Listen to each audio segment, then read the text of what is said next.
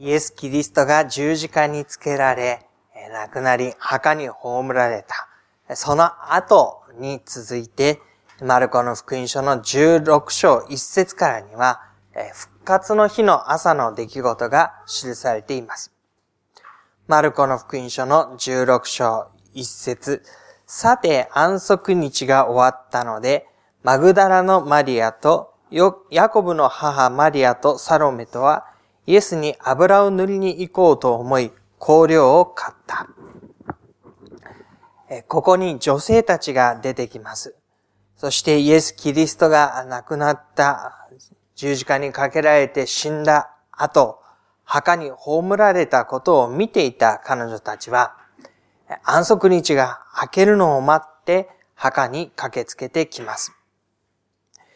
その安息日一日の間を、今か、今かと終わるのを待って、そしてイエスの墓に駆けつけていくわけなんですけれども、その意図というのは、イエスに油を塗りに行こうと思ったわけなんです。でそれは、雨布に包まれて、亡骸が横たえられたところを見ていた彼女たちは、もう一度埋葬し直すという意味で、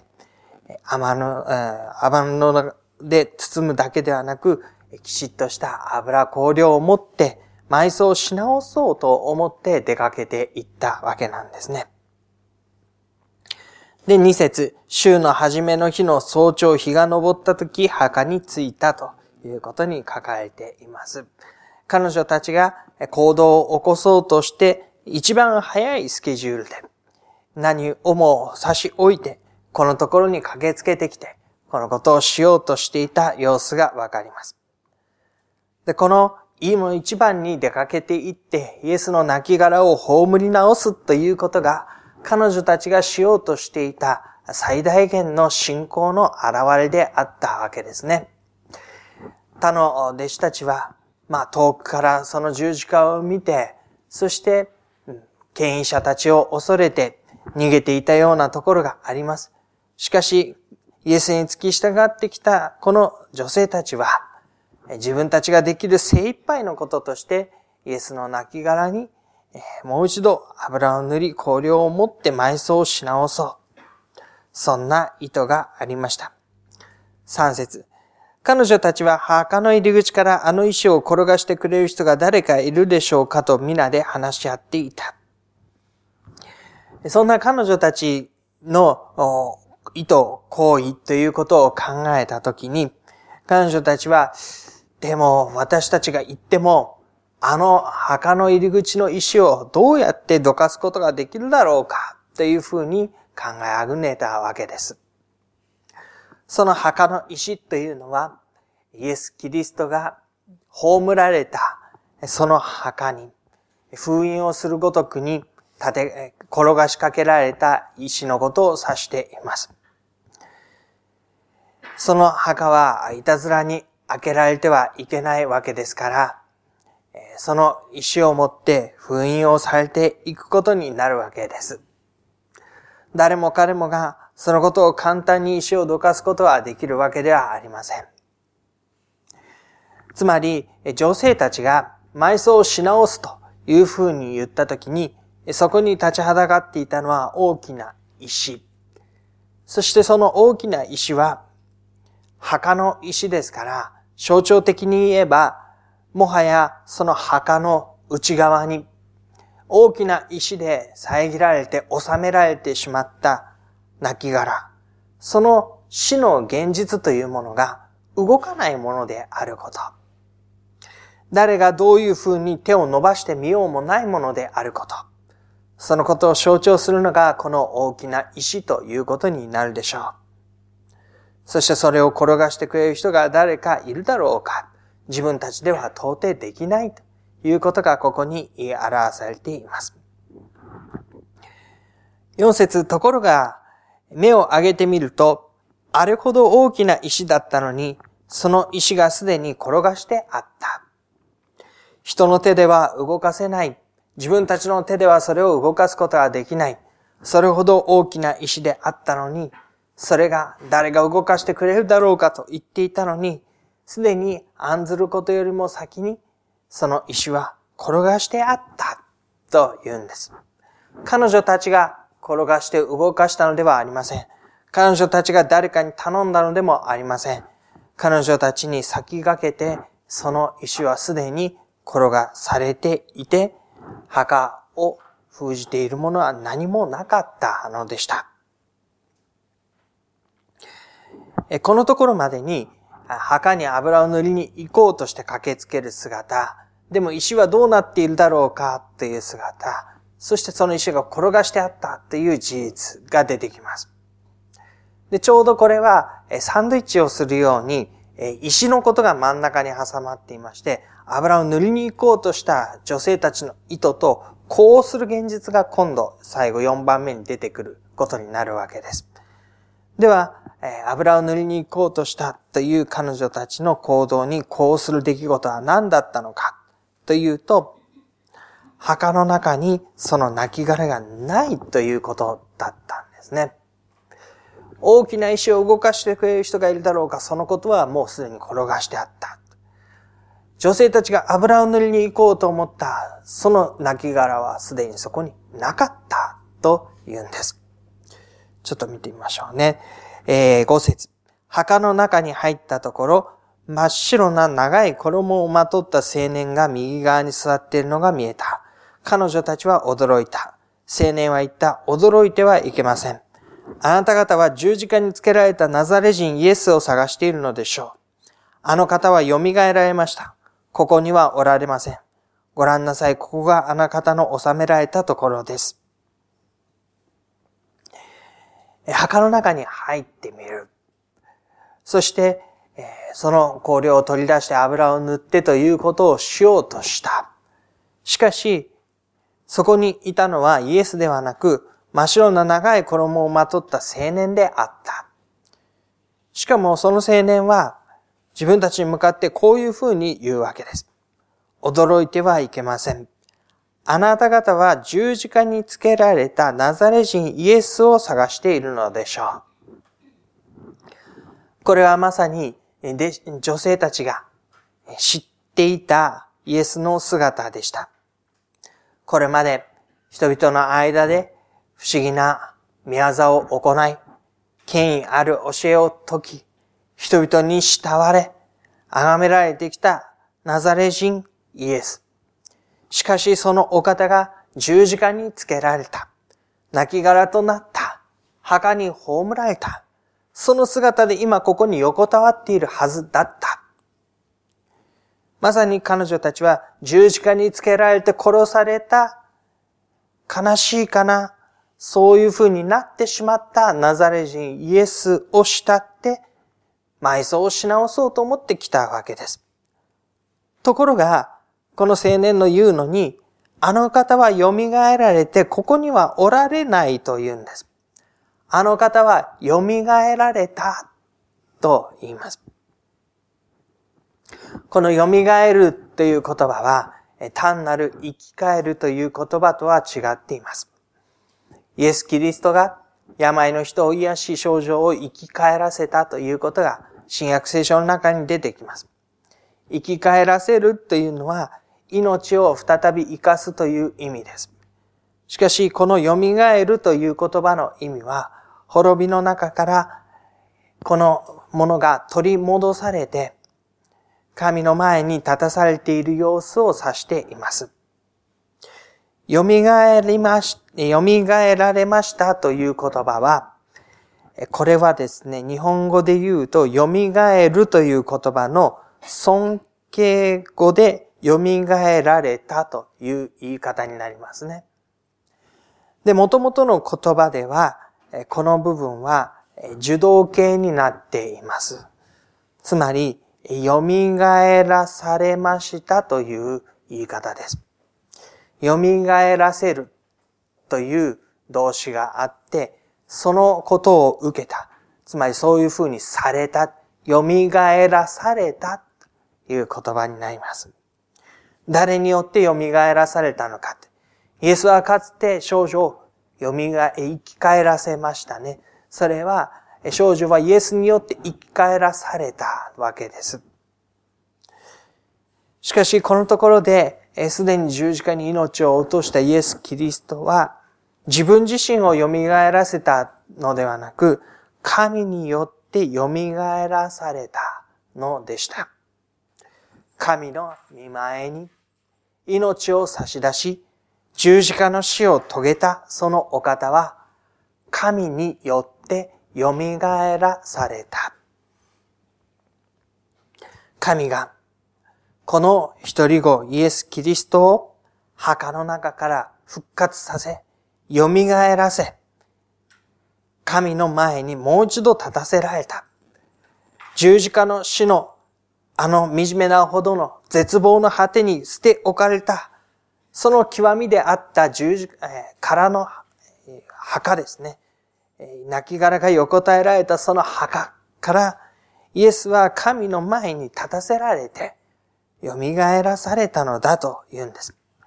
だからここにはおられませんと言います。ナザレの十字架につけられたイエスは、すでにここにはいない。その姿は、復活の主として歩むようになっていると言います。このお方には、あるべきところがあり、この墓は、このお方のいるべきところではもはやない。ご覧なさい、ここがあの方の収められたところです。確かにここに横たえられた。しかし今やここにはいない。なぜならば、ここは墓。死者が横たわるところ。しかし、生きて、命を得て、神の前に連れ戻されたお方は、もはやここにはおられないのだということを言われています。七節ですから言って、お弟子たちとペテロに、イエスはあなた方より先にガリラへ行かれます。前に言われた通りそこでお会いできますと、そう言いなさい。弟子たちとペテロに、そこで会うことができる。復活の主と会うことができる。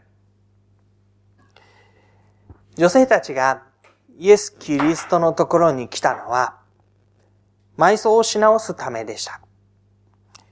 生きたイエス・キリストと顔を合わせて会話をするなどということは到底考えることもできず、会うという表現で言われるような個人的な対面ということをすることは到底想像だにしていなかったことでしょう。しかし、墓から蘇られた復活した方は弟子たちと会うことができるのだ。そのお方と会って顔を合わせて言葉を交わして共に歩むことができるのだ。その歩みがあなた方の先にガリラヤに待っているゆえに、そこにあなた方行きなさいというふうに言われるわけですね。神の現実が人々の歩みに先駆けているということを、ここにいくつもの形で見ることができます。岩が転がしてあったのもそうです。先にガリラヤに行かれますと言われていたのもそうです。しかし女たちは墓を出てそこから逃げ去ったと言います。すっかり震え上がって気も転倒していたからであると言うんです。そして誰にも何も言わなかった、恐ろしかったからである。これが女性たちの反応でした。到底信じることのできない、ありえないことに直面した中で、彼女たちはすっかり気も転倒して、恐ろしさのゆにその場を去っていった。そして、弟子たちに告げなさいと言われていたにもかかわらず、誰にも何も言わなかったというふうに言われています。いや、言うことができなかったということでしょう。そのことがあまりにも自分たちの理解を超えていて、そのことがあまりにも自分たちが理解し得ないことで、そのことを口に出してみようがなかったということになると思います。それで8節までのところが締めくくられてきます。マルコの福音書は、その16章9節からにさらに続く記事が出てきますけれども、この箇所というのは、聖書の欄外等を見ていただくと記してあるものもあると思いますが、え、加えられた部分であろうというふうに考えられています。この8節で終わるというのはあまりにもマルコの福音書としては唐突な終わりになるので、9節以降のものが後の時代に付け加えられたのだろうと考えられています。えー、さらに違う追加文というのも、えー、20節の後のところに、えー、付け加わっている聖書の方もあると思います。ですから、えー、マルコの福音書というのは基本的には16章の8節で終わっていたのだろうと考えるのが、えー、まあ、順当というか、もちろん他の部分があって欠けてしまったのかもしれないのですが、まあ、あおそらく発節で終わったと考えても良いのだろうと思われています。で、この16章8節で終わるということは非常に象徴的であって、神の見業はなる。しかし、人の理解はそこに追いつかないということの中で、この福音書が閉じられていくことになる。で、えー、女性たちが十字架の後、墓に駆けつけて見たこと、知ったこと、そのことが書き残されて、後の時代に伝えられていく。でもこれを受け取っていく人たちは、イエス・キリストが本当に復活したのだということはすでに知っている。他の弟子たちの証言から、また教会の伝承から、そのことは真実なのだとすでに受け止めている。その人たちにこのマルコの福音書は読まれていくことになりますので、このところで終わっていても、誰一人、あ、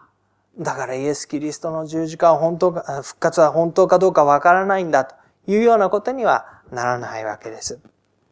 彼らはこの記事を通して信じることもできないほどに驚くべきことが、この朝、女性たちの目の前で明らかになったという驚きということを受け止めて、その信仰を深めていったことでしょう。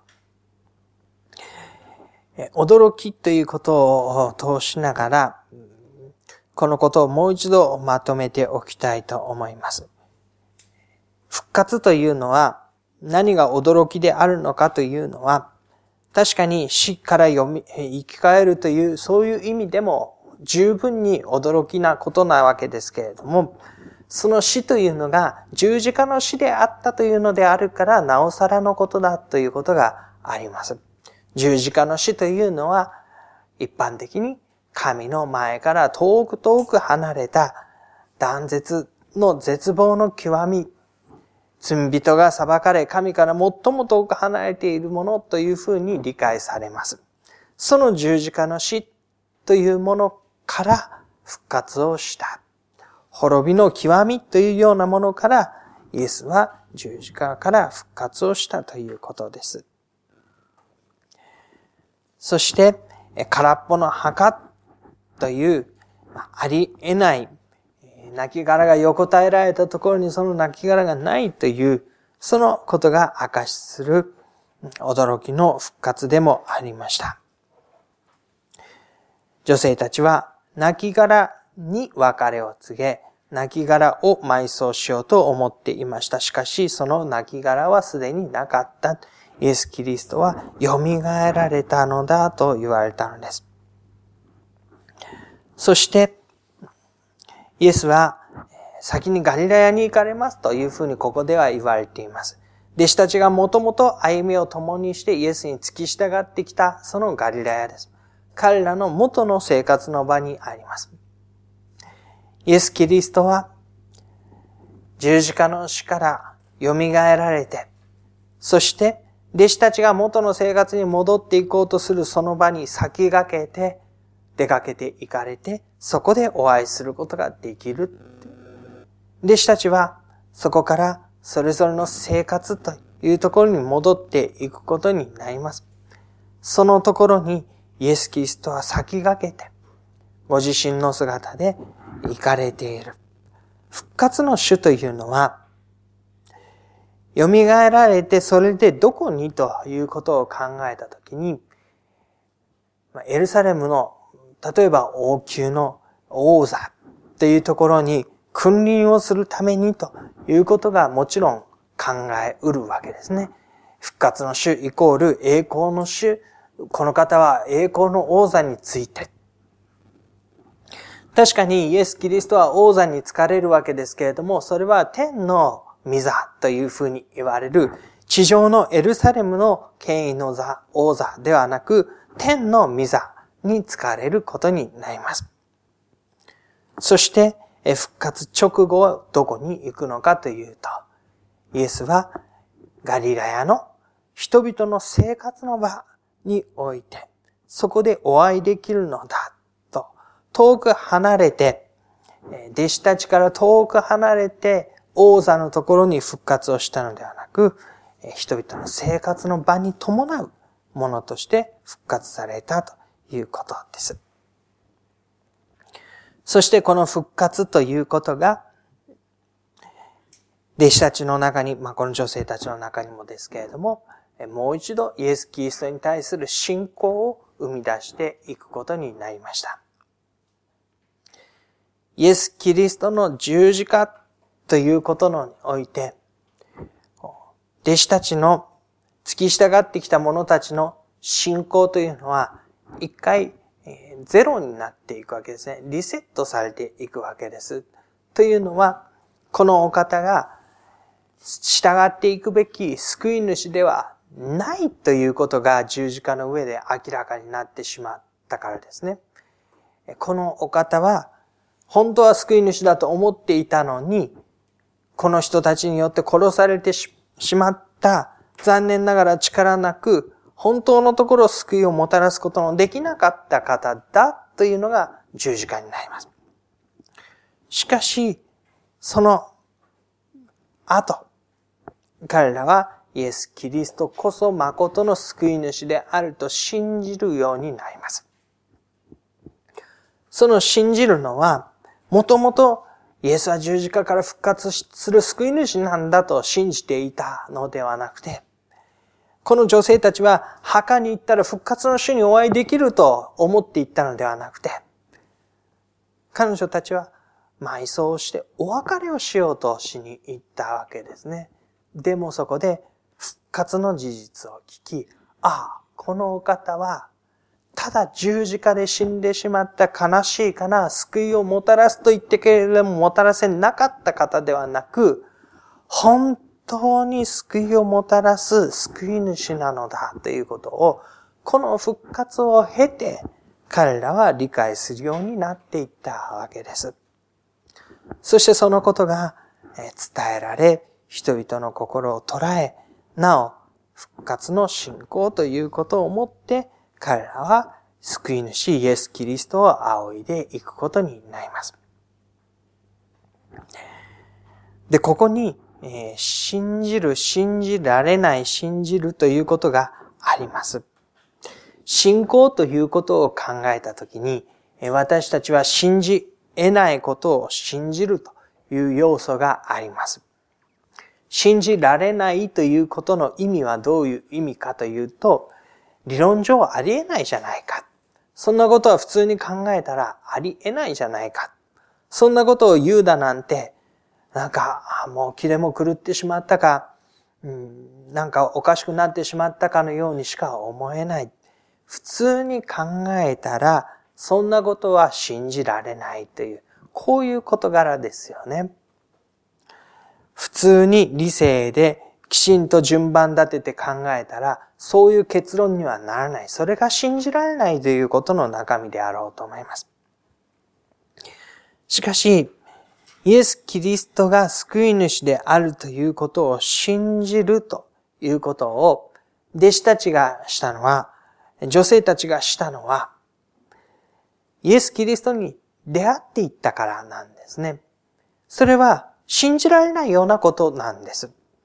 なおも、イエス・キリストが墓の中から蘇って生きて姿を表して顔を合わすなんてことは信じられないことなんです。でも、信じられないことが目の前で現実に起こっていることを知ったときに、彼らはそれが神から来るものであるということを信じて受け取ったわけですね。人の世界では、人の頭ではあり得ないようなことが、目の前に実際事実具体的に神によってなされていると受け止めていくこと。これが彼らの信じるといった時の信仰の中身になりました。信じるゆえに神がイエス・キリストを復活させてくださったのではなかったのです。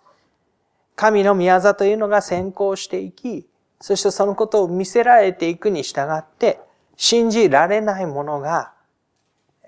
信じて受け止めていく。受け止めてそれを神からのものだと信じていくに至っていくというのが人々の信仰の歩みでした。私たちが日常的な歩みの中で信仰を持って歩むというふうに言ったときに、私たちは信じるということを求められることがあります。